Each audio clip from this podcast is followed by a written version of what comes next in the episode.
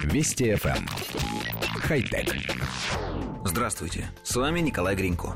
Производители чутко реагируют на запросы покупателей, поэтому нет ничего удивительного в появлении электровелосипеда с дизайном в стиле ретро, выпущенного компанией Avionics.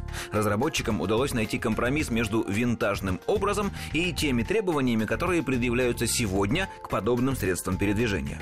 Avionics V1 имеет достаточно мощный двигатель в 5 кВт и большой крутящий момент. Вообще-то он больше напоминает не велосипед, а мотоцикл первой половины 20 века, пусть и в облегченной версии, с узкой рамой, деревянным сиденьем, широкими покрышками и круглой передней фарой в классическом стиле.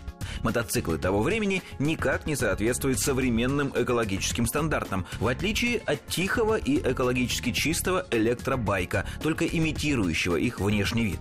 По сути, его можно было бы включить в категорию электроскутеров, но этому мешают педали на корпусе. Что касается скорости, то мощность двигателя позволяет разогнать байк до 60 км в час, однако во избежание нарушения норм предусмотрено искусственное ограничение скорости. В экономичном режиме новинка преодолевает 120 км на одном заряде. Чтобы восстановить заряд батареи, потребуется от 2 до 3 часов. Производители также предусмотрели возможность рекуперативного торможения, когда происходит генерация дополнительной энергии в процессе торможения. Цена ретро-электровелосипеда 9 тысяч долларов.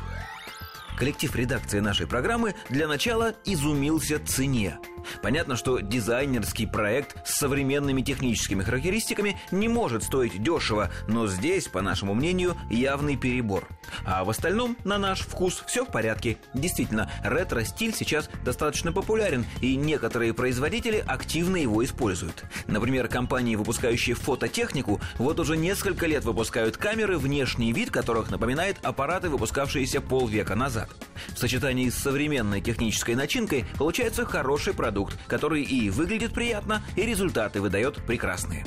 Электровелосипед, отдаленно напоминающий мотоцикл 20-х годов, такая же хорошая находка.